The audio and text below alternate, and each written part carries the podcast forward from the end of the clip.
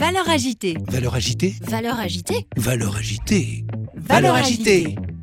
Bonjour et bienvenue sur Valeur agitée, votre premier podcast pratico-pratique pour mieux vivre au travail. Chaque semaine avec mes invités, nous croisons nos regards sur les valeurs de ce nouveau monde et partageons nos secrets pour gagner en efficacité et sérénité professionnelle. DG, DRH, manager, vous avez des enjeux de transformation ou tout simplement souhaitez être plus performant et plus épanoui dans votre vie professionnelle Alors ce podcast est fait pour vous. Je suis Magali Auger, DRH et DG depuis 20 ans et coach professionnel certifié. Curieux d'en savoir plus? Demandez-moi en contact sur LinkedIn et rendez-vous sur vos plateformes préférées.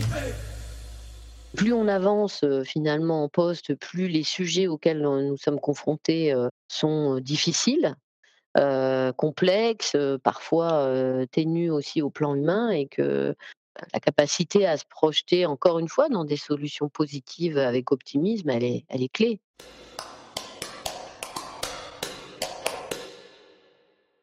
Bonjour et bienvenue sur cette nouvelle série de 4 épisodes avec Martine Carlu. Martine Carlu est la directrice générale d'Interial, l'une des mutuelles de renom qui s'adresse aux agents du service public. Je suis très heureuse de la recevoir puisque nous avons eu l'occasion de nous rencontrer à l'époque lorsqu'elle travaillait à Niort comme directrice du développement et du marketing groupe chez IMA, Intermutuelle Assistance, ici à Niort. Je suis ravie de vous la présenter. C'est une femme incroyable et évidemment, ce n'est pas sans une certaine fierté que j'accueille au micro de Valeur Agitée une femme directrice générale.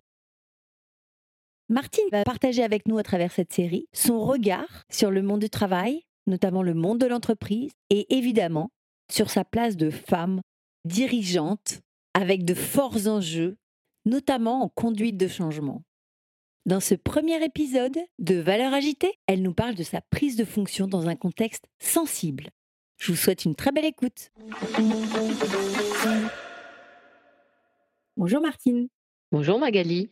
Je suis très heureuse de te recevoir aujourd'hui car nous nous connaissons maintenant depuis euh, quelques années. À l'époque, quand nous nous sommes rencontrés, tu étais directrice du développement et du marketing groupe chez IMA, Intermutuelle Assistance ici à Niort.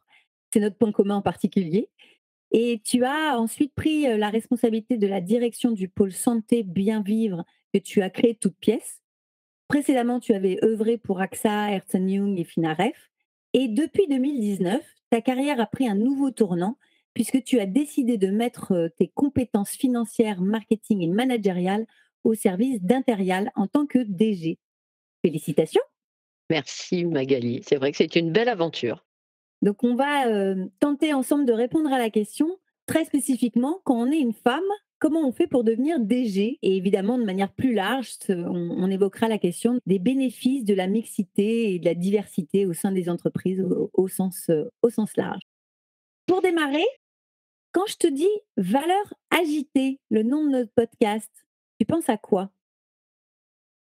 Bah, d'abord au mot valeur, parce que je pense que c'est important dans le monde professionnel de pouvoir s'asseoir, s'adosser, s'organiser autour de valeurs que nous partageons et que le monde en a bien besoin. Et puis bah, agiter aussi, parce que je pense qu'il faut sortir du cadre, remuer un peu, se remuer les méninges, sortir de nos sentiers battus et que ça, ça incite à la réflexion, au partage.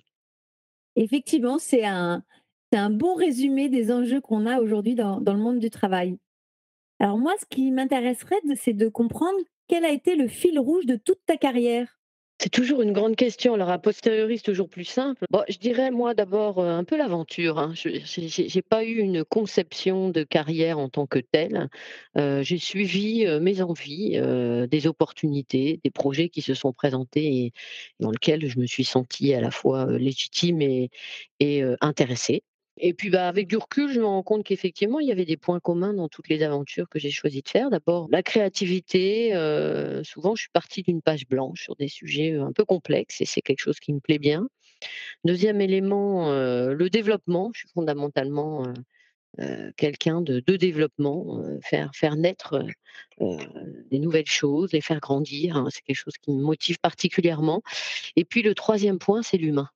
Euh, parce que je suis fondamentalement attachée, heu, à l'humain et je pense que le monde, heu, du travail, bah, ce sont des personnes qui travaillent ensemble, et que donc heu, bah, cette dimension-là, elle est clé à la fois, bah, dans les personnes finalement avec qui j'ai été amenée à travailler, le choix, de personnes avec qui, j'avais cette envie-là et puis, bah, bien sûr, prendre soin des personnes, dont j'avais la responsabilité et impulser une dynamique d'équipe constructive, ça a été quelque chose, heu, très important, heu, dans tout toutes mes fonctions. Voilà, pour essayer de résumer un peu ce qui peut être une sorte de fil rouge, hein, de ces quelques années d'expérience. Donc finalement, tu aurais pu être DRH alors? Ça m'aurait bien plu, ouais, je crois que ça m'aurait bien plu, effectivement. C'est un beau métier, qui mérite d'être, vraiment valorisé dans les organisations et qui, je pense, a une place tout à fait clé, dans dans les entreprises d'aujourd'hui, oui. En tout cas, je pense que c'est jamais trop tard pour, heu, pour devenir DRH et je pense que plus on a de l'expérience justement, heu, terrain, opérationnel et plus c'est intéressant aussi, de basculer sur des fonctions support parce qu'on comprend mieux les enjeux aussi des des personnes qu'on qu'on sert. Complètement. Et quelle a été ta motivation pour rejoindre Impérial? Ma motivation, bah, c'était d'abord une nouvelle aventure. J'étais à un moment de ma vie professionnelle où effectivement, je pense que j'avais, j'avais besoin de me renouveler. Heu, donc quand ce poste m'a été proposé, heu, je me suis tout de suite projetée, finalement dans quelque chose de tout à fait nouveau, pour moi. Avec des personnes, comme je le disais tout à l'heure, hein, j'ai eu, des belles rencontres pendant mon parcours de recrutement, notamment, bah, le président d'Interia avec qui, j'échange effectivement beaucoup depuis j'y suis, heu et qui a été pour moi, heu, une belle belle rencontre, heu, quelqu'un, heu, avec beaucoup de sincérité, d'authenticité, qui m'a donné envie de rejoindre l'entreprise. Et puis, un challenge humain, que je savais important, puisque le groupe avait connu, quelques difficultés, ces dernières années, avec, notamment, des difficultés humaines assez significatives et l'idée de de pouvoir contribuer à à cette, heu, ce renouveau managérial, heu, était pour moi une grande motivation et puis le dernier sujet, bah, c'est le sujet de la santé. C'est peut faire partie aussi, heu, quelque part des des, mmh, des sujets clés, dans mes motivations professionnelles, hein, pouvoir contribuer quelque part à faire bouger les lignes en matière de santé et de prévention et j'ai trouvé, dans les motivations, de l'équipe dirigeante, d'élus, heu, d'Interial et le positionnement de cette mutuelle, un moyen de pouvoir, tester des idées que j'avais depuis longtemps et exprimer, cette envie que j'avais de contribuer, à ce pro progrès de société en matière de de santé. Voilà. Je crois d'ailleurs que tu avais démarré ta carrière dans un centre hospitalier. J'ai démarré ma carrière, heu, en tant que consultante dans les centres hospitaliers. Heu, j'ai connu à titre personnel, heu, de près, les questions, de la maladie, de l'accompagnement des personnes, du décès et je suis convaincue, que les acteurs, tels que les mutuelles santé peuvent apporter, du soutien, heu, des services, heu, de l'accompagnement, et que nous pouvons contribuer à faire bouger les lignes. J'avais déjà, œuvré en ce sens, lorsque j'étais chez Intermutuelle Assistance, à la tête du pôle santé bien vivre en particulier et j'avais envie de de pouvoir faire encore mieux, encore plus, en étant, côté assureur. Et alors comment tu as réussi à faire la différence, à ton avis, avec les autres candidats? Bah, je pense que j'étais complètement alignée d'abord avec les valeurs, heu et la philosophie avec laquelle le président souhaitait, heu, qu'on dirige, la mutuelle. Ça, c'était un point clé, heu, et ça l'est toujours, hein, d'ailleurs. Après j'ai dû exprimer, probablement, une capacité, une énergie personnelle, une capacité à donner envie, à me projeter, qui était peut-être, plus forte que que que les autres candidats. Heu et puis peut-être aussi une clarté, heu, dans dans, dans la manière que j'ai eue de de d'exprimer l'ambition que je pouvais avoir dans la mutuelle. Voilà. Et est-ce que tu te rappelles comment tu avais préparé ta prise de fonction à l'époque? Puisque c'est un univers que tu connaissais, mais pas totalement et et j'allais dire la partie, service public, heu, était une partie plutôt nouvelle pour toi? Oui, complètement. Alors, ah, nouvelle à titre professionnel, à titre personnel, heu heu, je suis issue d'une famille, de fonctionnaires, donc effectivement, ce milieu ne m'était pas inconnu. Mais oui, c'était un milieu nouveau, un métier nouveau, des enjeux très particuliers, et donc je me suis préparée avec l'aide d'un coach. Heu, j'ai fait appel à un coach, pour, anticiper les premières journées, les premières semaines, changer de posture parce que prendre une fonction de direction générale, c'est également, un challenge dans, la manière dont les autres vont vous regarder, l'impact que vous avez dans une organisation et c'était important pour moi de prendre toute la dimension de ce que ça voulait dire aussi, dans ma manière d'être et d'agir, dans ce poste. Ça m'a été extrêmement utile. Et mmh, qu'est-ce que tu as changé dans ta posture, par exemple? Je pense que j'ai pris beaucoup plus d'attention, à ma communication verbale et non verbale. Peut-être, être davantage vigilante à ce que je pouvais dégager en tant que personne puisque, une 1re chose que que que le coach, a souligné lorsque j'ai démarré les les entretiens avec lui, c'était dire: «Le directeur général ou la directrice générale, en l'occurrence, c'est quelqu'un qu'on regarde tout le temps et donc heu, vous n'avez pas le droit d'arriver de mauvaise humeur.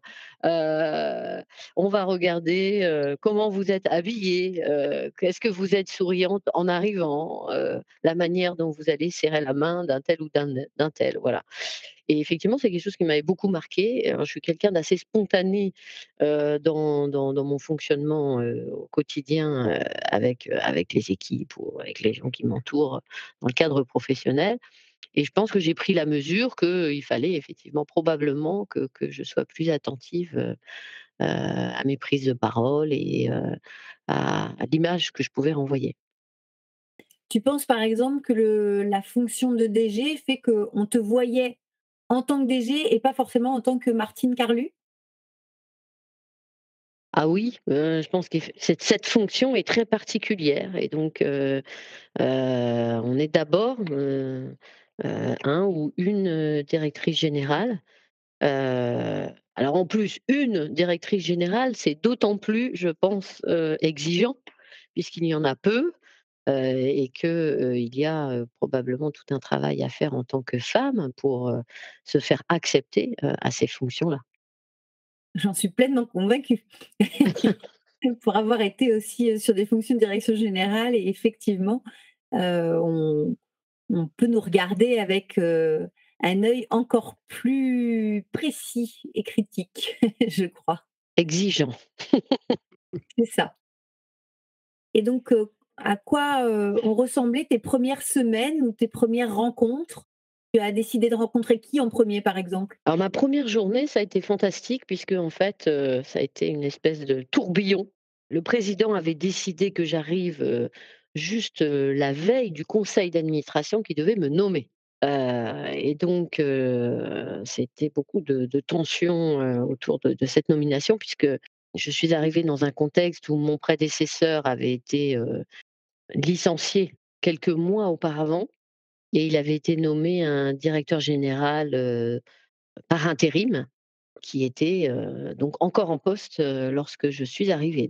Donc hem, 1re rencontre, ça a été les rencontres avec, bah, ce qui est devenu, effectivement un de mes meilleurs alliés dans dans la mutuelle, ce directeur général, adjoint maintenant, qui qui avait assumé ses fonctions pendant les quelques mois et donc des souvenirs assez intenses de cette 1re prise de contact, heu, hem et de heu, finalement arriver en quelques heures à savoir comment on va pouvoir travailler ensemble, comment on va pouvoir construire la confiance, dans cet environnement-là, avant de sauter, dans le grand bain le lendemain au conseil d'administration. Qu'au conseil d'administration, le lendemain, j'étais attendue, de pied ferme par l'ensemble, heu, des administrateurs qui voulaient voir à quoi ressemblait cette fameuse directrice générale dont on avait parlé, mais dont on n'avait pas dévoilé l'identité.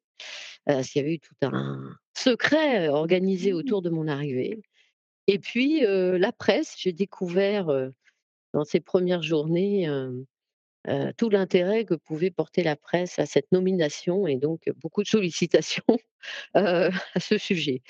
Donc je suis sautée assez vite, dans le dans ce grand bain-là. Effectivement, j'ai compris que quand on était directeur ou directrice générale, effectivement, ça n'avait pas, du tout, la même tonalité, que quand on était à l'intérieur d'un groupe, même, patron, finalement d'une, d'un pôle qui a été de taille comparable à la mutuelle que j'allais diriger alors, mais, avec, je dirais une, une mise, en lumière qui n'avait rien à voir. Alors comment tu as fait pour réussir à à te faire accepter, j'allais dire par, heu, par cette, personne qui est devenue ton adjoint donc aujourd'hui?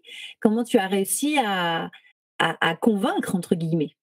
Je pense que ça s'est fait d'abord dans le temps. Alors cette première journée, elle a été importante et on s'en reparle d'ailleurs, heu, de temps en temps, avec le avec le sourire parce que, je pense que dès ces premiers instants, c'était c'était essentiel que je puisse, hem, hem, faire preuve à la fois, de de d'une écoute, d'une bienveillance, comprendre, voilà, comment la personne, ressentait cette situation et lui faire comprendre que voilà, j'étais en tout cas, tout à fait, ouverte au fait de travailler ensemble, que pour moi c'était très précieux, d'avoir quelqu'un, de cette envergure, heu, qui ait déjà cette expérience et qui allait pouvoir, heu, finalement, poursuivre sa route, à mes côtés. Et que j'avais, la farouche envie, de de prendre le flambeau, qu'il avait commencé à allumer, pour, pour rendre le projet intéressant pour toutes et pour tous et pour lui aussi. Donc ça c'est ses premiers contacts, je pense qu'il a il a il a il a on s'en est reparlé et il a apprécié, je pense, la franchise et la simplicité, finalement de nos échanges. Et puis ensuite, ça s'est construit dans le temps. On a appris à à se connaître, avec différentes phases. Et puis à trouver chacun sa place, parce qu'il y avait suffisamment à faire pour que, nous puissions être 2 heu, à œuvrer au quotidien pour faire avancer, le le projet, de la mutuelle et et des autres marques du groupe. Donc quand on dit les 100 premiers jours sont, vraiment cruciaux dans une prise de fonction, tu souscris? Oui, oui, complètement, parce que c'est là qu'on marque en fait, finalement, une forme d'empreinte que personnes vont se faire une idée assez précise et heu, de qui vous êtes, heu, à quoi ils peuvent s'attendre, jusqu'où ils peuvent aller ou pas. Hem et mesurer, heu, dans les dans les effectivement, les semaines, suivant votre arrivée, si vous vous êtes digne de confiance, si on peut penser que vous serez à la hauteur de l'exercice et j'allais dire, dans quel, dans quel état d'esprit, le fonctionnement de de de la mutuelle va s'organiser. C'est aussi, important vis-à-vis, du président, des élus, qui aussi, finalement m'ont mis à l'épreuve, plus ou moins, consciemment, ces premiers jours, pour se, conforter dans l'idée qu'ils avaient fait le bon choix et que j'allais pouvoir, déployer, la stratégie, qui leur convenait, être en alignement avec, leur manière, d'être et de faire, et et répondre à leurs attentes, tout simplement. Et quelle a été ta priorité d'action? Alors j'arrivais dans un contexte où il y avait eu, beaucoup, beaucoup de, difficultés, relationnelles, un contexte humain qui qui n'était pas encore vraiment bien affirmé et et serein, notamment entre la gouvernance politique et la gouvernance opérationnelle. Donc il fallait que je rassure, sur, le fait que j'étais là pour, apaiser, la situation, sans juger ce qui s'était passé. Donc j'ai été vigilante à entendre et évidemment, verbaliser, que j'avais conscience, de la difficulté, dans laquelle, pas mal de collaborateurs ou trices s'étaient retrouvés, ces derniers mois. Donc le verbaliser pour quelque part, pouvoir aussi, finalement, entamer, cette phase de deuil et de changement, hein. Reconnaître ce qui s'était fait de bien, avant que je ne sois là, de manière à ce que aussi on puisse réparer quelque part, le le manque de confiance qui avait pu s'installer, heu, suite suite, heu, aux différentes difficultés que j'évoquais, heu, juste avant. Et puis aussi, affirmer que j'étais venue avec la ferme intention, de, déployer une dynamique collective constructive, de capitaliser sur les savoir-faire de la mutuelle, pour, nous projeter ensemble sur un développement, vertueux. Et le contexte, ne t'a pas inquiété par rapport à toi? Et à ton avenir? J'ai aussi, finalement, eu confiance, voilà, dans ma capacité, quelque part à engager des relations différentes, et à éviter éviter peut-être des écueils, en les ayant identifiés. Maintenant, c'était clairement, un challenge difficile. Moi, j'aime bien relever les défis, hein, donc je ne dis pas que je me suis pas posé des questions, régulièrement. Mmh Hem, mais c'est plutôt pour moi une source de motivation finalement de se dire: «Bon, il y a quelque chose qui a pas fonctionné, Là, il y a peut-être moyen de faire autrement et de montrer que justement, heu, il y a une voie de sortie, heu, pour tout le monde, y compris, dans la difficulté. Tu dis: «Je me posais, un certain nombre de questions régulièrement». Quelles questions tu te posais alors? Ça, c'est mon côté fille, hein, est-ce que je vais vraiment être à la hauteur du challenge? Est-ce que je Mmh vais dans le bon sens? Est-ce que je vais tenir? Parce que c'est vrai que les premières res semaines, les premiers mois, en plus, bon, après on a eu, le covid qui est arrivé très, très vite, hein, et qui a qui a bousculé encore plus les organisations avec finalement des responsabilités assez lourdes, qui qui qui ont dû être, assumées, à un moment où je prenais tout juste mes fonctions. Donc des vraies questions, de est-ce que, voilà, est-ce que je vais avoir la force, l'énergie, de de de porter tout cela? Heu, avec toutes les attentes que j'avais identifiées, heu, de par, mes différents interlocuteurs, hein, que ce soit côté opérationnel ou politique. et comment tu as fait pour te rassurer justement sur le fait que tu avais, toutes les compétences pour, pour réussir à tenir, ce poste et à relever tous les challenges? Alors d'abord, j'ai continué à être coachée, je pense que ça m'a énormément aidée, évidemment parce que, bah, ce qu'on découvre aussi quand on devient directeur, heu, ou directrice générale, c'est qu'on est seul, hein, pour prendre des décisions. Alors évidemment, on ne travaille pas seul, on est en permanence, heu, entouré, mais que finalement, c'est bien vous et vous seul qui allez devoir prendre et assumer, ces décisions. Et que du coup, avoir, cette capacité, de dialoguer avec un tiers, qui vous renvoie à un certain nombre de choses, qui aide à démêler des situations, c'est absolument précieux. Et donc, je pense que ce, coaching a été, pour moi, vraiment une clé, dans dans dans ma capacité à à m'ancrer, correctement, dans ces premières journées, dans ces premières semaines, et maintenant encore, dans les différents défis auxquels je suis confrontée. J'ai aussi beaucoup dialogué, avec, des amis, voilà, pour, pour, conforter, peut-être des, des décisions ou des des situations auxquelles j'étais confrontée où il fallait que j'agisse.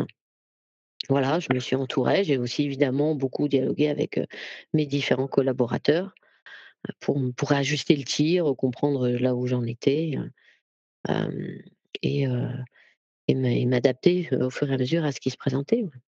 Et donc ton coaching, il a duré combien de temps à peu près?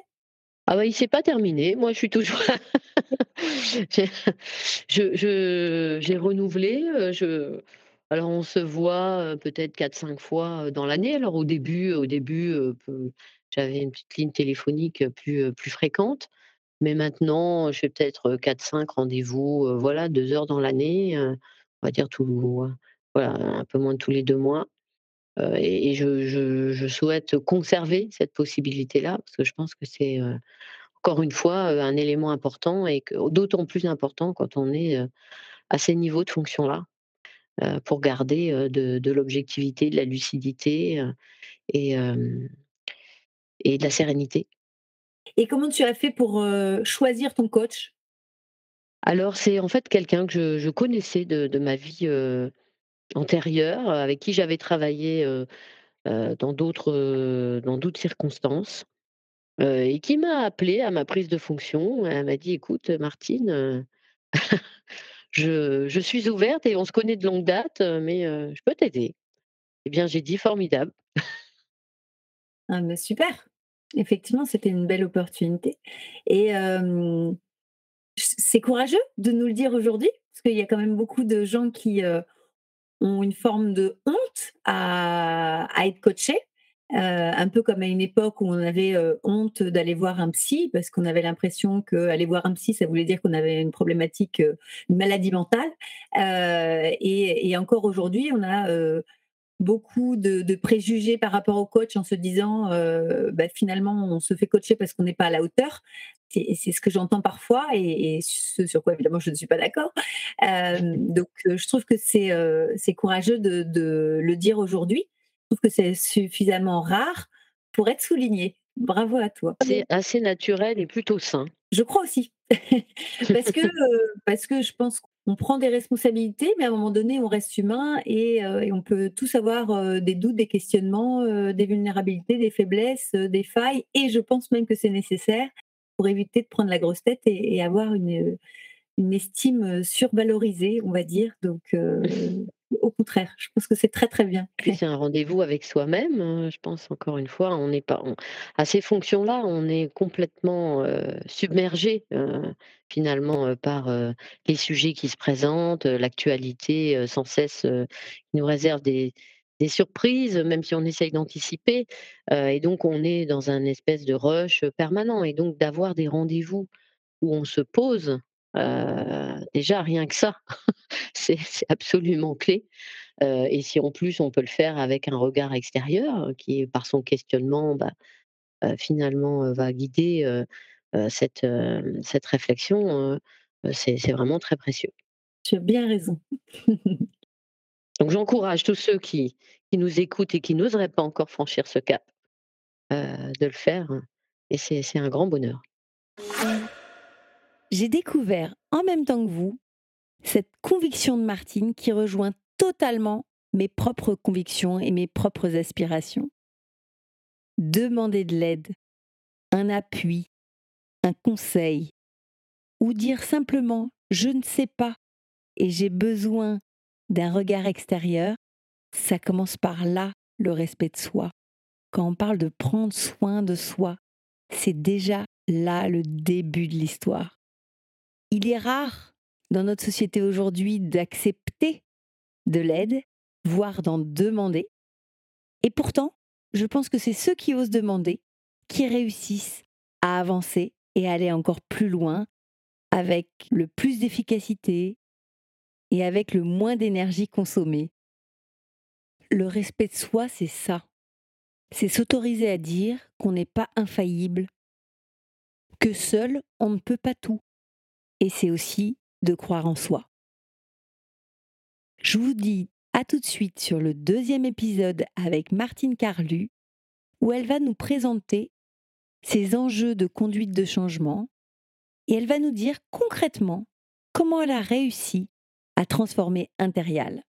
Nous allons parler à la fois de ses enjeux dans le cadre de la conduite de changement, mais aussi de manière très très concrète comment elle organise son travail. Comment gagne-t-elle en efficacité? Comment gagne-t-elle en sérénité? Comment valorise-t-elle l'activité de ses services? À quoi ressemble son quotidien? Je vous souhaite une très belle écoute. Et donc, quels étaient les enjeux au moment de ta prise de fonction? Donc, on a entendu le Covid, euh, mais j'imagine qu'on t'avait pas recruté pour la gestion du Covid, euh, puisque c'était intérieur. Donc, euh, c'était quoi tes objectifs? En fait, il fallait remettre, le le la mutuelle et le groupe, en sérénité, hein. C'est vraiment un un groupe qui avait connu, des difficultés importantes, des difficultés à la fois, liées à des situations de marché qui lui incombaient pas, mais qu'elle avait dû gérer, dans des conditions, vraiment pas faciles, des difficultés humaines, perte de confiance des élus vis-à-vis des équipes opérationnelles et vice versa, des équipes opérationnelles entre elles, parce que ça avait, finalement renforcé, la création de silos, avec, vraiment, une méfiance, importante qui s'était, constituée au fil, au fil des années, entre, heu, entre les membres des différentes équipes. Donc d'abord, heu, vraiment un sujet très humain, heu, de redonner confiance, redonner du sens et redonner, j'allais dire, l'envie de travailler ensemble. Comment tu as fait?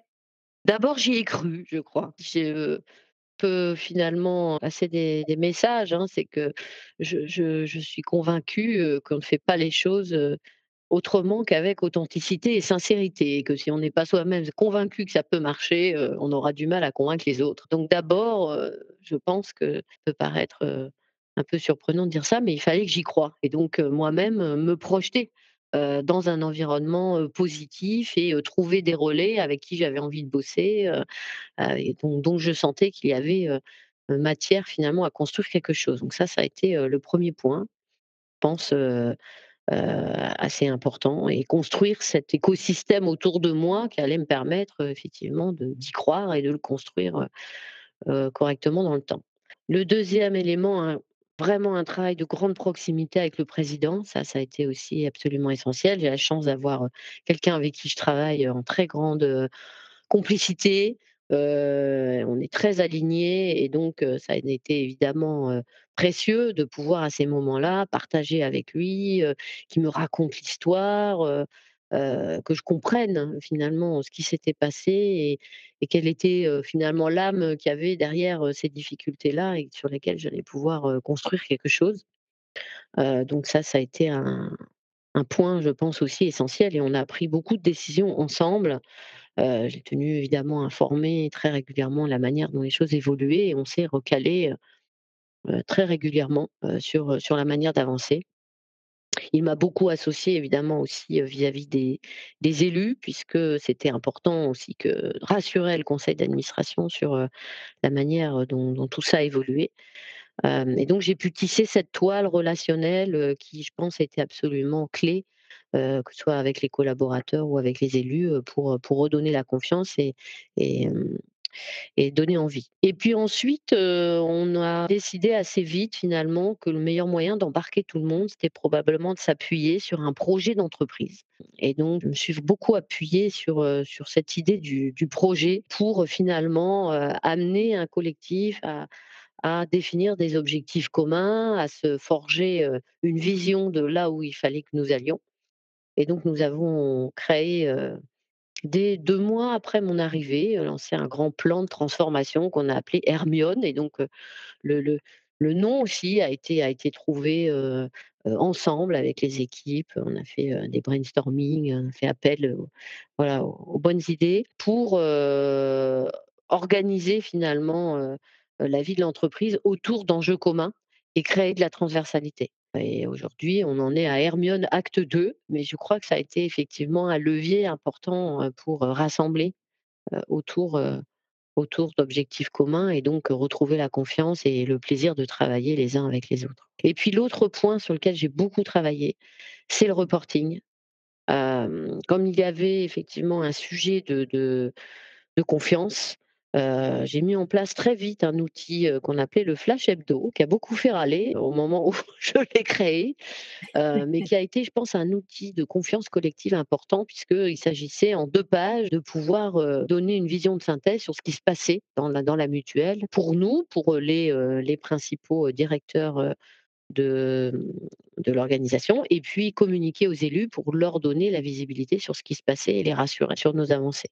Et ça aussi, je pense que ça a été un élément important et ce flash hebdo existe toujours et est vraiment devenu maintenant, un rituel, qui cadence un peu, la la le la communication, entre les élus, les les directions et qu'on a élargi en termes de diffusion, à une quarantaine de personnes maintenant au sein de au sein de la mutuelle et qui je pense est un fil rouge important pour tout le monde. Qui, remplit le flash, hebdo? Et bah, tout le monde, parce qu'en fait, chaque direction remonte, chaque semaine, une petite synthèse de de ce qui se passe. Heu, on a organisé ça par différentes thématiques et donc après, heu, on consolide, c'est un travail assez lourd, hein, c'est un investissement de faire ça, heu, puisqu'il faut récupérer, les flashs de chaque direction, les analyser, synthétiser de nouveau l'information pour que ça tienne en 2 pages. Et ensuite, effectivement faire le tri aussi des informations, pour qu'on donne, le bon bon niveau, et évidemment, heu heu, la bonne tonalité, heu, sans cacher évidemment les difficultés. Donc donc c'est toute une chaîne qui s'organise, finalement pour pouvoir livrer en temps et en heure, heu, ce flash, le lundi, midi. Tu as raison, il faut être précis. Et donc tu disais que, ça a fait beaucoup râler. Pour quelle raison? Bah, c'est du boulot, hein, les gens aiment pas écrire. Donc là, en plus, on leur demandait de, heu, d'écrire, heu, sur ce qu'ils faisaient. Donc, heu, bah, déjà le sentiment de quoi? On vient, fouiller, ma vie professionnelle quelque part, hein, donc donc ça fait râler pour ça. C'est vrai que c'est du temps, et ça a mis du temps à ce que chacun se dise: «Bah oui, finalement, c'est utile, c'est utile, pour les autres, mais c'est aussi utile pour moi, parce que, bah, je récupère, de l'information, et puis je peux valoriser aussi finalement, le travail, que je réalise, celui de mes équipes». Donc Oui, bien sûr. Je je je trouve que c'est un bon moyen de de valoriser le travail, du quotidien et et plutôt que de se dire, chacun bosse dans son coin, effectivement en silo, tu reprenais l'image tout à l'heure, ça permet d'avoir une vision, globale, transversale donc moi je trouve ça très, très, très, très intéressant et très, très pertinent. Et donc tu as, mis en place cet outil avec, l'aide d'un cabinet ou est-ce que ça a été un outil qui a été construit en en interne?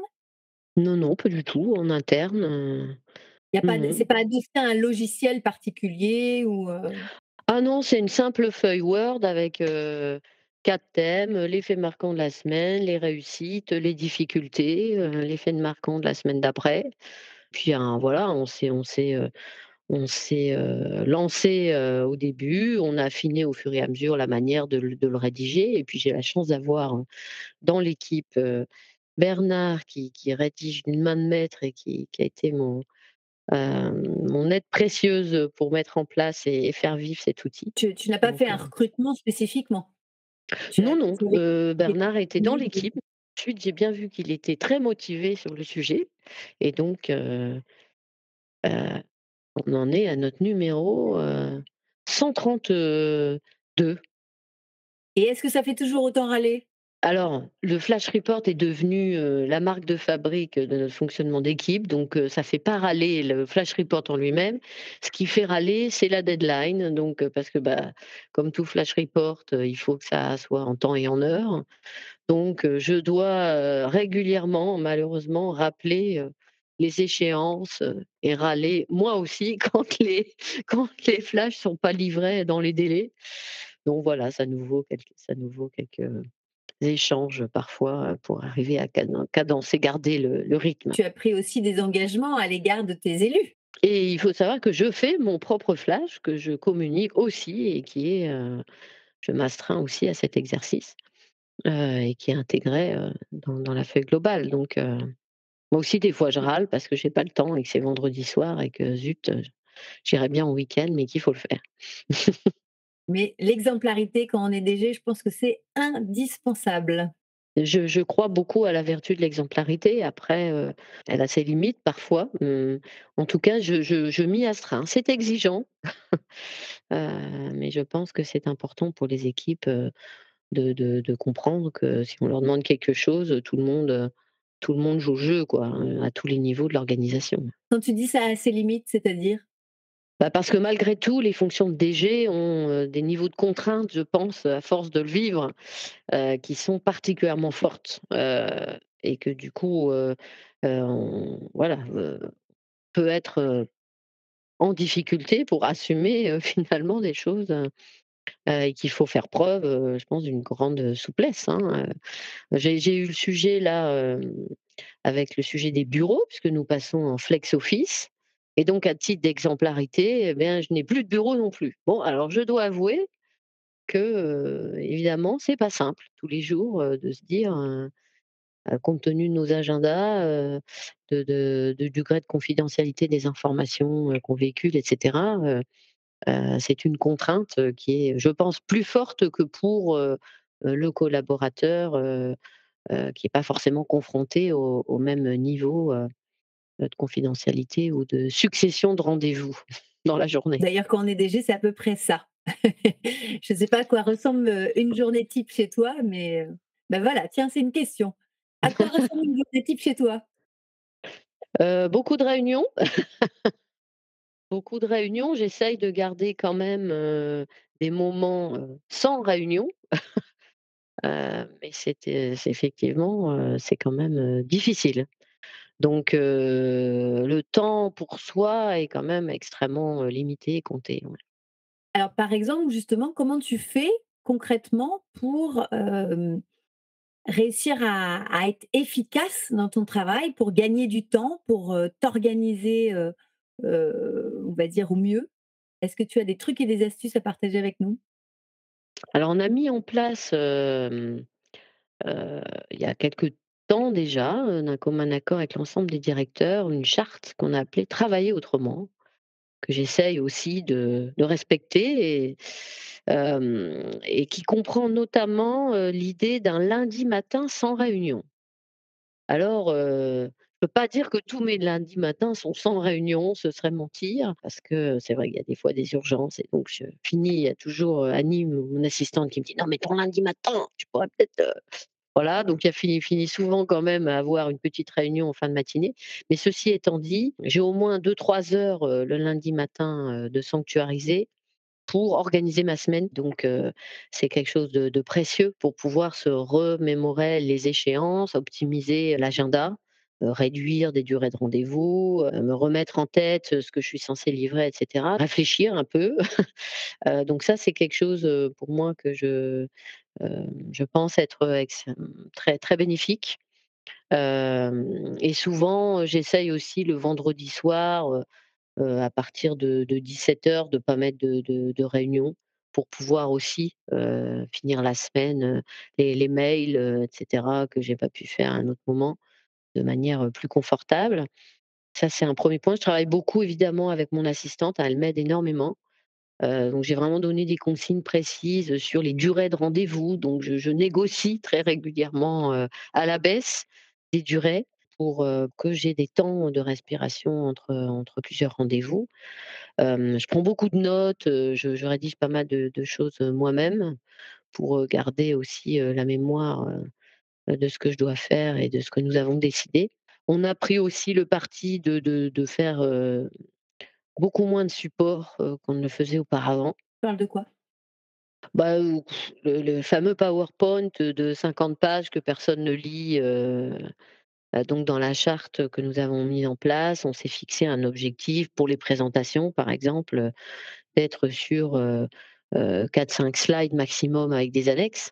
Donc ce qui fait qu'aussi les documents que je reçois et que, heu, que évidemment, qui sont la base de mes prises de décision, progressivement, j'arrive à à faire en sorte qu'ils soient, plus synthétiques, mieux organisés, que les réunions, évidemment, soient préparées avec un ordre du jour, timées, avec, des mini synthèses, heu, systématiques, de des conclusions, heu, de manière à ce que le travail soit le plus efficace possible. Tu as des outils, par exemple, de de suivi de réunion pour s'assurer que les décisions qui sont prises sont bien suivies des des faits? Bah, on a des relevés de décision, hein, systématiques, heu, donc moi je privilégie les relevés de décision au compte rendu, heu, parce qu'effectivement, on fait peu de comptes rendus, par exemple, de nos réunions, dire l'équivalent du COMEX, heu, c'est pas un compte rendu, c'est vraiment un relevé de décision. Heu, par contre, on à chaque réunion, on reprend ce relevé de décision, on vérifie qu'on est toujours conforme et on négocie vraiment, heu, les timings, les intitulés des actions à faire et cetera. Ça, c'est voilà, ça c'est une pratique courante. Après moi, j'utilise beaucoup OneNote, je prends beaucoup de notes avec des dossiers et cetera, ce qui me permet d'avoir les historiques, heu, de ce qui s'est dit, heu heu, dans les réunions et de de suivre, ce qui se passe. tu Voilà, n'as pas après de pas d'outils spécifiques de de justement, par exemple, pour faire des relevés de de décision ou pour faire du suivi de projet? On est pas mal sur Teams, avec, des dossiers des partagés. des Alors ça aussi, ça c'est quelque chose que sur lequel j'ai beaucoup, œuvré parce que c'était pas la pratique, de faire des dossiers partagés et donc on passait des heures à essayer de retrouver, heu, les documents, les machins. Donc on a fait en sorte d'avoir, heu heu, des dossiers par thématique, que des documents clés, soient, stockés à des endroits bien précis. On a mis en place aussi, des outils, mmh, d'archivage, heu, des des contrats et cetera. Enfin voilà, des choses qui permettent de faciliter la vie pour retrouver des documents et des informations. La vie de DG, c'est ça. C'est à la fois avoir une vision, avoir de la hauteur par rapport aux événements du quotidien, donner du sens et donner envie aux collaborateurs de nous suivre et d'œuvrer dans le même sens que nous. Et puis c'est aussi organiser de manière très pratico-pratique, de manière très concrète, pour que tout ce qu'on imagine, tout ce qu'on voit, tout ce qu'on veut, puisse se traduire dans la réalité. Et investir sur le quotidien des équipes, ça fait aussi partie du job de DG. Je vous dis à tout de suite pour le troisième épisode avec Martine Carlu, où nous allons évoquer l'enjeu principal pour Intérial demain, l'évolution de la protection sociale des agents publics. 2023 va être une année d'enjeux. Pourquoi? Parce que la protection sociale complémentaire va évoluer en 2024 puis 2026 pour les agents du service public de l'État, puis pour les agents de la fonction publique territoriale et de l'hospitalière. La protection sociale complémentaire, c'est quoi? C'est à la fois la protection obligatoire de l'employeur au risque santé, c'est-à-dire que c'est une mutuelle qui permet de couvrir les frais occasionnés à l'occasion d'une maternité, d'une maladie et d'un accident. Et c'est également la participation obligatoire de l'employeur au risque de prévoyance, c'est-à-dire que l'employeur va avoir une participation obligatoire pour couvrir tout ou partie selon les négociations collectives qui auront lieu dans les collectivités territoriales, les pertes de salaire liées aux situations d'incapacité de travail, d'invalidité, d'inaptitude ou de décès. Martine nous explique dans ce troisième épisode de Valeurs agitées tous les enjeux pour elle comme directrice générale d'une mutuelle comme Intérial. Je vous souhaite une très belle écoute. Quels sont les plus gros enjeux que tu as pour, heu, 2023? Alors nous, on est dans un contexte très particulier puisque, heu, donc, heu, comme tu l'as dit aujourd'hui, heu, le groupe Impérial donc est un groupe qui, s'adresse, à l'ensemble des agents de la fonction publique et que donc, il y a une grande réforme qui s'appelle la réforme de la protection sociale complémentaire des agents de la fonction publique, qui change complètement notre modèle d'affaires. Puisque aujourd'hui, sur la plupart des de nos cibles, de nos segments de clientèle, nous sommes sur un modèle de distribution dit individuel. Donc, ce sont des individus qui achètent nos offres avec donc des réseaux commerciaux, heu, des produits, heu, qui sont à notre main, et cetera. Et que nous allons passer, heu, suite à cette réforme, dans un modèle, quasiment 100% collectif, avec donc des grands appels d'offres qui vont être conduits, par des ministères ou par des donneurs d'ordre publics dans la fonction publique territoriale, qui vont sélectionner un ou des acteurs pour couvrir, des masses de population très importantes avec des contrats pluriannuels, un cadre, juridique extrêmement contraint et des offres qui sont, finalement, figées dans le temps pendant une certaine durée. Les premiers appels d'offres vont tomber en ce qui nous concerne cette année et ça va concerner, quasiment 50% de la population couverte par Impérial. Donc en un appel d'offres, on va jouer, la moitié de notre activité. Donc je peux considérer que c'est un enjeu assez clé pour cette année 2023 et évidemment ça nous in occupe pas mal. On a les autres appels d'offres qui vont tomber, heu, dans les semaines, heu, enfin les années qui vont suivre et donc il nous faut aussi anticiper ces différentes échéances, avec, des alliances, aussi, à créer avec, des acteurs complémentaires à Impérial pour pouvoir, optimiser nos chances de réussite et puis évidemment, bah, ce changement, cette transformation de modèle va embarquer une transformation importante, de nos organisations avec des impacts à la fois, humains et sur, notamment nos outils de gestion et plateformes systèmes d'information. Donc, ça s'accompagne, de grands plans de transformation, RH et et et mmh et informatique. Donc il y a un peu de un peu de challenge. Là, concrètement, on se parle de conduite de changement. Comment tu l'organises, cette conduite de changement avec tes collaborateurs? Eh bien, heu, toujours au travers du véhicule, heu, de notre projet entreprise Hermione, hein, donc on dont dont on redéfinit chaque année, heu,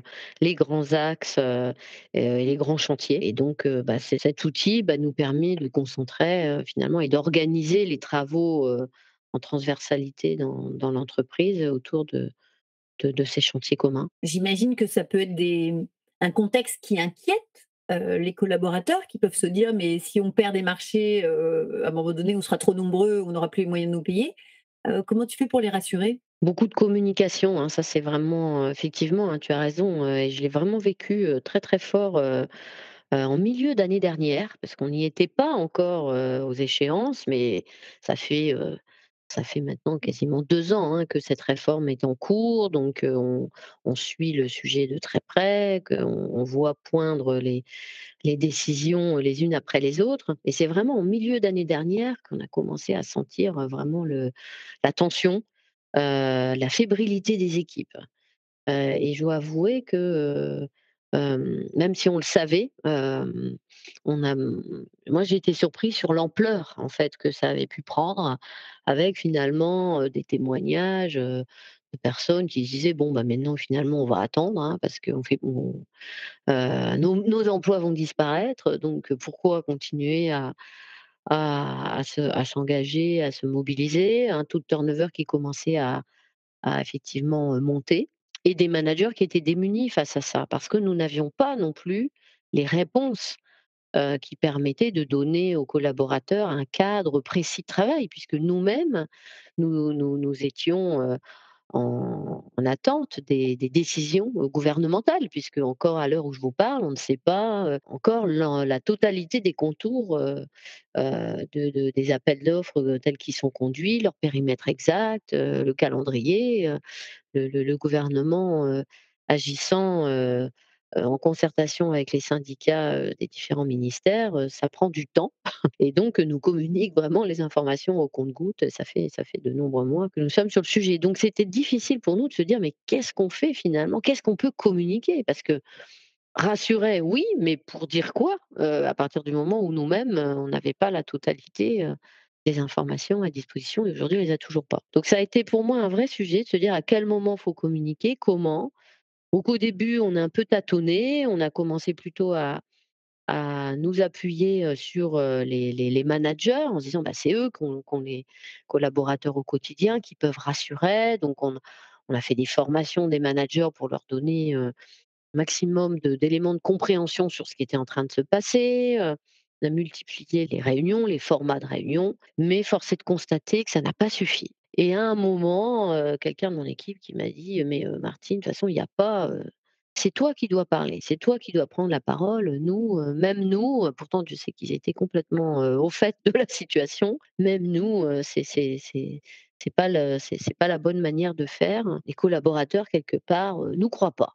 Donc ça m'a un peu interpellée et puis du coup, bah, avec Fabrice, le le DGA, on a pris cette décision, de prendre la parole. Vers le mois d'octobre-novembre sous forme de ce qu'on a appelé des coffee meetings. Alors les coffee meetings, c'est une formule qu'on a qu'on a créée dans le cadre du programme Hermione, depuis, déjà 2 ans et qui permet d'avoir des rendez-vous auxquels les gens s'inscrivent, volontairement pour avoir de l'info en fait sur un sujet, un projet et cetera et donc, plutôt que de faire quelque chose de très formel, on s'est dit: «Bah, on va le faire sur base du volontariat, on va rentrer dans ce qui existe déjà dans l'entreprise» et donc on a fait des coffee meetings spécial, heu, DG, DGA, pour parler. Il y a 450 collaborateurs dans dans le groupe, et donc on a fait, alors c'est de la force pour le coup du distanciel, et du Teams, hein. C'est que du coup, bon, ça permet de voir beaucoup de gens, en même temps. Donc on a choisi de fixer, on a fait 4 coffee meetings, donc on devait avoir à chaque fois, heu, 80-90 inscrits, sous un format, entre 3/4 d'heure et 1 heure où nous on parlait en fait pendant 1/2 heure pour donner notre vision des choses, voilà, donner de la perspective et puis après des questions-réponses et ce format a vraiment bien fonctionné. J'étais assez, hésitante, heu, compte tenu du contexte qui était le nôtre. hein. Mais effectivement, heu, force est de constater que, les retours qui ont été faits, c'est que le fait que la direction générale, donc des GDGA, prenne cette parole, consacre du temps, sur un format extrêmement libre et donne en transparence finalement l'état de la situation avec les questions qui se posaient, encore à date, c'est quelque chose qui a été, fortement apprécié et qui a beaucoup rassuré les collaborateurs. Qu'est-ce qui fait que le collaborateur ne croit pas son manager, mais il croit le DG? Et ben, alors ça, pour moi, je dois avouer que c'est un mystère parce que quand on m'a dit ça, je dis: «Beh, je ne vois pas». Mais je pense que voilà, on incarne finalement, d'ab d'abord, je pense que ce qui a rassuré, heu, c'est de voir que j'étais aux commandes. Qu'on m'a dit, c'est ça. Mais oui, les gens ont vu que tu étais là, quoi, finalement, heu, avec Fabrice. En plus, on, donc on s'est complétés, que nous 2 on on on était bien alignés, qu'on avait les idées claires sur, ce qui se passait avec un discours simple et accessible à tous. Je pense que rien que ça, déjà, les gens se disent finalement: «Il y a bien un capitaine, elle semble, comprendre ce qui se passe, savoir où elle va, et avoir les idées claires sur la manière dont ça va se passer». Donc je pense que ça, c'est important finalement pour les gens de d'entendre la voix, la direction, dans ces moments-là. Peut-être la tonalité aussi, à un moment, le fait de prendre ce temps dans Coffee Meetings que que faisaient pas les managers. Ils faisaient ça dans une réunion d'équipe, avec des bouts d'équipe finalement, donc à chaque fois forcément des, une vision qui n'était peut-être pas globale de la situation de de l'entreprise. Voilà, je pense que, hem, c'est comme ça que je l'explique. Et qu'est-ce qui fait que au départ, tu étais pas convaincu, tu avais pas forcément envie de le faire et pourtant tu le fais quand même? Bah, j'ai écouté, tout simplement, ce qu'on me disait à un moment, c'était de plusieurs personnes m'ont fait ce ce retour, heu et donc j'ai fait confiance. Je me suis dit: «Bah oui, c'est manifestement, ce qu'il faut faire». Je pense qu'effectivement, tu as eu raison puisque visiblement ça ça produit ses effets. De toute façon, le reste marchant pas aussi, il fallait bien, changer, changer son fusil d'épaule. C'est pragmatique. Oui. Grâce à ce troisième épisode de Valeurs agitées avec Martine Carlu, la directrice générale d'Interial, j'espère que vous avez mieux compris les enjeux de la protection sociale complémentaire qui évolue dans le secteur public dans les mois, j'allais dire années à venir. Quels sont les enjeux pour les collaborateurs? C'est évidemment un soutien à leur pouvoir d'achat, mais c'est également une réduction de la précarité en matière de santé publique, une augmentation de l'égalité d'accès aux soins, un renforcement de la solidarité et évidemment, pour l'employeur, c'est un pilier de la qualité de vie au travail. Entendre les besoins des salariés, ça renforce leur engagement. Et la protection sociale complémentaire, ou bientôt harmonisée, va devenir évidemment un levier de l'attractivité des collectivités grâce à un alignement avec le secteur privé et ça pourra également faciliter la mobilité géographique des agents sur un même territoire, puisque les collectivités et le secteur privé offriront des garanties harmonisées. Je vous dis à tout de suite sur le quatrième et dernier épisode avec Martine Carlu dans le jeu du Tip Top, le jeu où je vais lui demander un chiffre entre 1 et 35 et je vais lui poser des questions un peu plus personnelles encore. Je vous souhaite une très belle écoute. Je propose de passer à un jeu qui s'appelle le Tip Top. Donc je vais en fait te demander, heu, de me donner un chiffre entre 1 et 35 et je vais te poser, heu, des questions au hasard qui vont être, heu, encore plus personnelles. Ouh là! Bon allez 28. 28. Quelle place a ton travail dans ta vie? Ah beaucoup. Des fois trop. Bah, oui, beaucoup de place, hein, je je pense que le travail, c'est un lieu de réalisation. C'est pas le lieu unique de réalisation, parce que je fais d'autres choses à côté, mais c'est un lieu de réalisation de soi, quoi. Donc c'est un lieu où on peut exprimer qui on est, on peut essayer d'agir, on peut essayer d'apporter sa pierre à l'édifice. Donc j'y passe beaucoup de temps, heu Tu as déjà calculé combien de temps tu passes? heu, non, parce que Il y a le temps officiel et puis après il y a tout le temps où ça continue à tourner dans ma tête, heu heu et où je suis censée faire autre chose. Heu, donc j'aurais bien du mal à à le chiffrer, mais quand on aime, on ne compte pas, paraît-il. Donc du coup, c'est pas plus mal comme ça. Et comment tu arrives à prendre soin de toi? Bah, en faisant d'autres choses justement, effectivement. Ça, c'est quelque chose que j'ai appris, dans le temps parce que j'étais pas très douée pour ça, mais j'ai appris effectivement à, faire reposer mon équilibre personnel sur plusieurs pieds et donc même si je continue à passer beaucoup de temps, heu, au travail, j'ai aussi d'autres activités et je je je les préserve, jalousement. Heu, donc notamment, je fais de la musique, pris des, pris des cours de guitare il y a quelques années maintenant et puis surtout je fais du chant et ça je ça me ça me ça me libère beaucoup. Je fais du sport également, donc ça, c'est toute une partie de ma vie, qui est importante aussi pour moi et que je j'en sanctuarise aussi dans dans dans mon agenda et puis je passe du temps avec, ma famille. C'est important pour moi aussi évidemment de de de garder ce temps, mes amis, ma famille, voilà les les liens sociaux. Donc c'est un équilibre, permanent, hein, un peu déséquilibré quand même, mais en tout cas, qui repose sur ces 3 pieds-là, oui. Est-ce que ta famille a l'impression parfois d'être, sacrifiée? Oh probablement, mmh, forcément.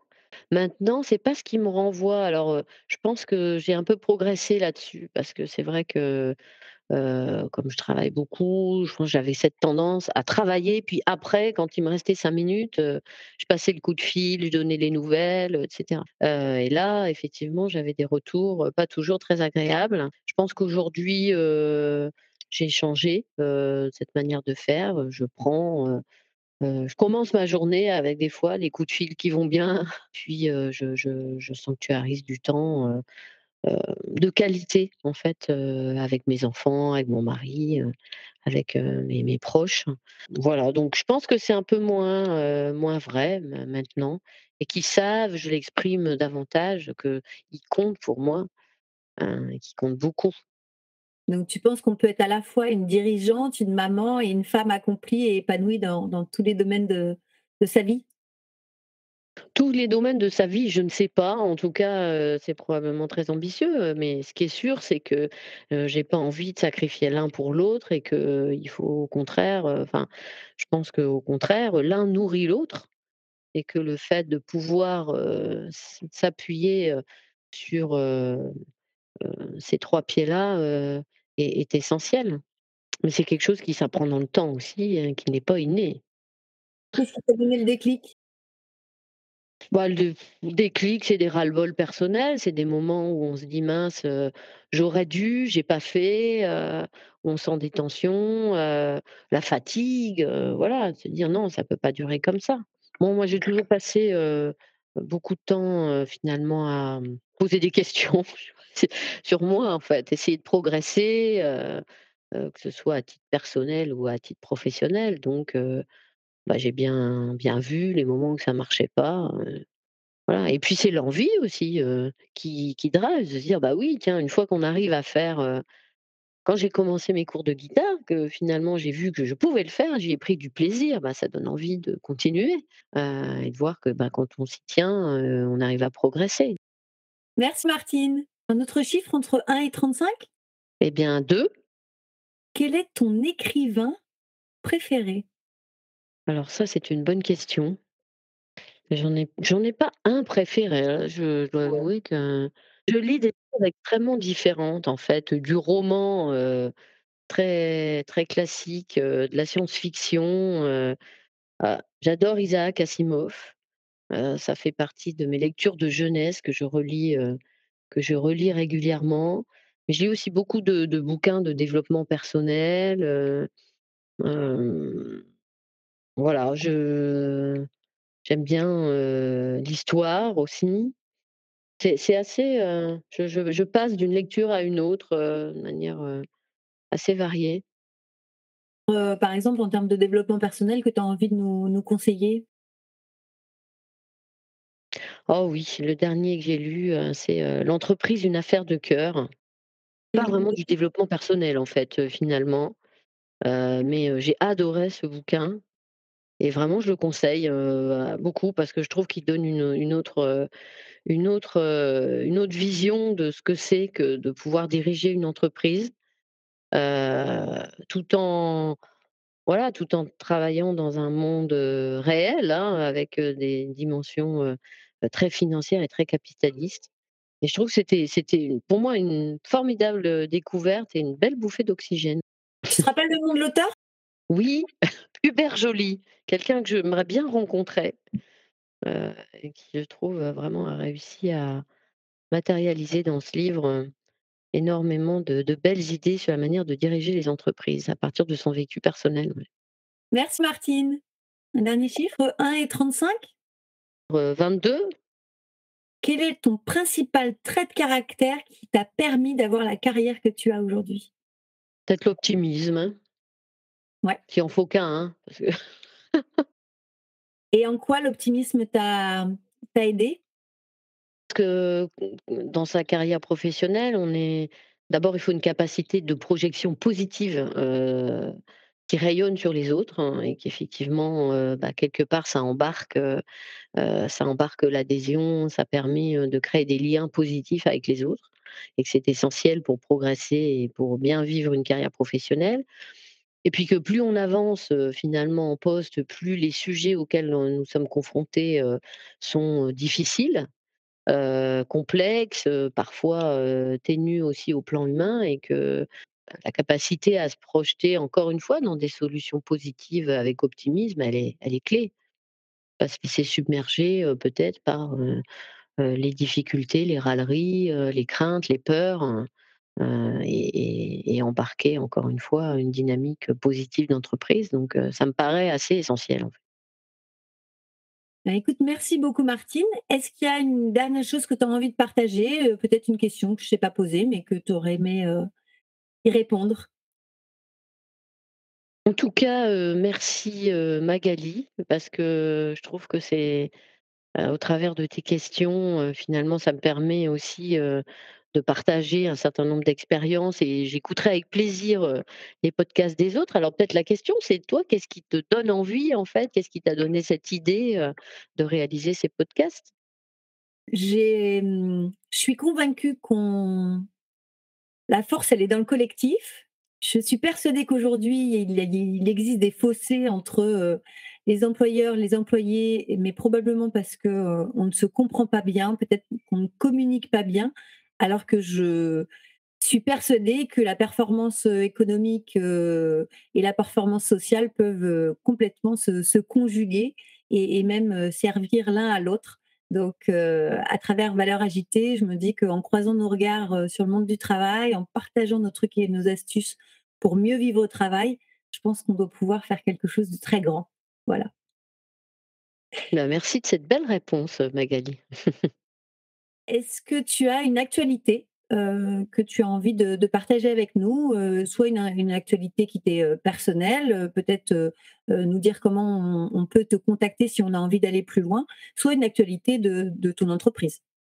Bien sûr, joignable sur LinkedIn pour les personnes qui souhaiteraient. Et je suis sûre qu'avec, tout ce que tu as partagé avec nous aujourd'hui, tu tu as donné envie, d'en savoir plus encore, je suis j'en suis persuadée. Pour un prochain épisode, est-ce que, tu aurais le nom d'une personne que tu aimerais voir, interviewée dans Valeurs agitées? Alors Hubert Joly, j'adorerais qu'il soit interviewé, mais je ne sais pas s'il est, facilement joignable. Heu, Quelle question moi tu aimerais que je lui pose? Qu'est-ce qui lui a donné envie d'écrire ce livre, tiens? C'est un beau challenge pour moi. Merci Martine. Donner un autre nom, hein, si c'est plus Non, facile. non, mais Isabelle Hébert, heu, qui est une des dirigeantes que j'admire beaucoup, heu, du monde de l'assurance, actuellement chez AG2R La Mondiale et qui a, je pense, plein de choses à partager. OK, mais écoute, heu, j'aime bien les challenges donc voilà, je suis comme toi, j'aime bien, relever les challenges donc donc je vais essayer, avec plaisir. Merci beaucoup Martine. Merci beaucoup Magali. Et c'est ainsi que s'achève cette interview de Martine Carlu, la DG d'Interial. Je suis vraiment heureuse d'avoir pu partager avec vous euh, cette belle philosophie managériale. vous aurez compris que Martine est une femme qui sort de l'ordinaire. C'est une directrice générale avec du cœur. Et oui, ça existe. Et il y en a même peut-être plus que ce que vous croyez. Je m'attelle à les accueillir à ce micro de valeur agitée. Et je suis ravie de partager cette générosité de cœur avec vous au micro de valeur agitée. Et je vous dis à tout de suite pour un prochain invité qui sera tout aussi inspirant. À très vite Vous avez aimé cet épisode? Donnez-lui 5 étoiles sur votre plateforme de podcast préférée.